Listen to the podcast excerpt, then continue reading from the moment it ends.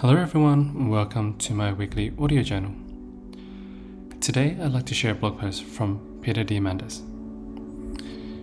He shares What made Steve Jobs, Jeff Bezos, or Elon Musk succeed? Was it their technology or their mindset?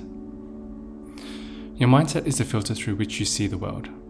It determines how you spend your time, what decisions you make, and where you invest your resources. Before you choose which mindsets to focus on, it helps you understand how mindsets work. Here's an analogy.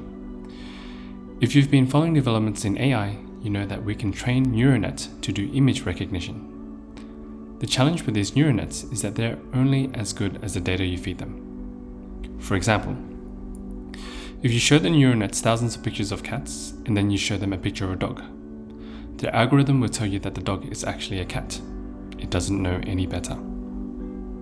The same is true for our brains, which are also neural nets. If you constantly feed your brain with negative perspectives, your outlook will be negative.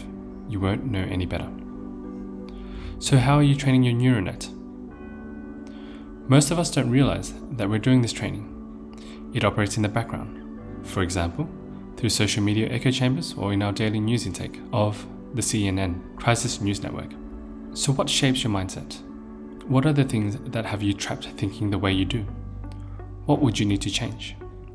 The two key inputs that shape our mindsets are the people we spend time with and the media we consume.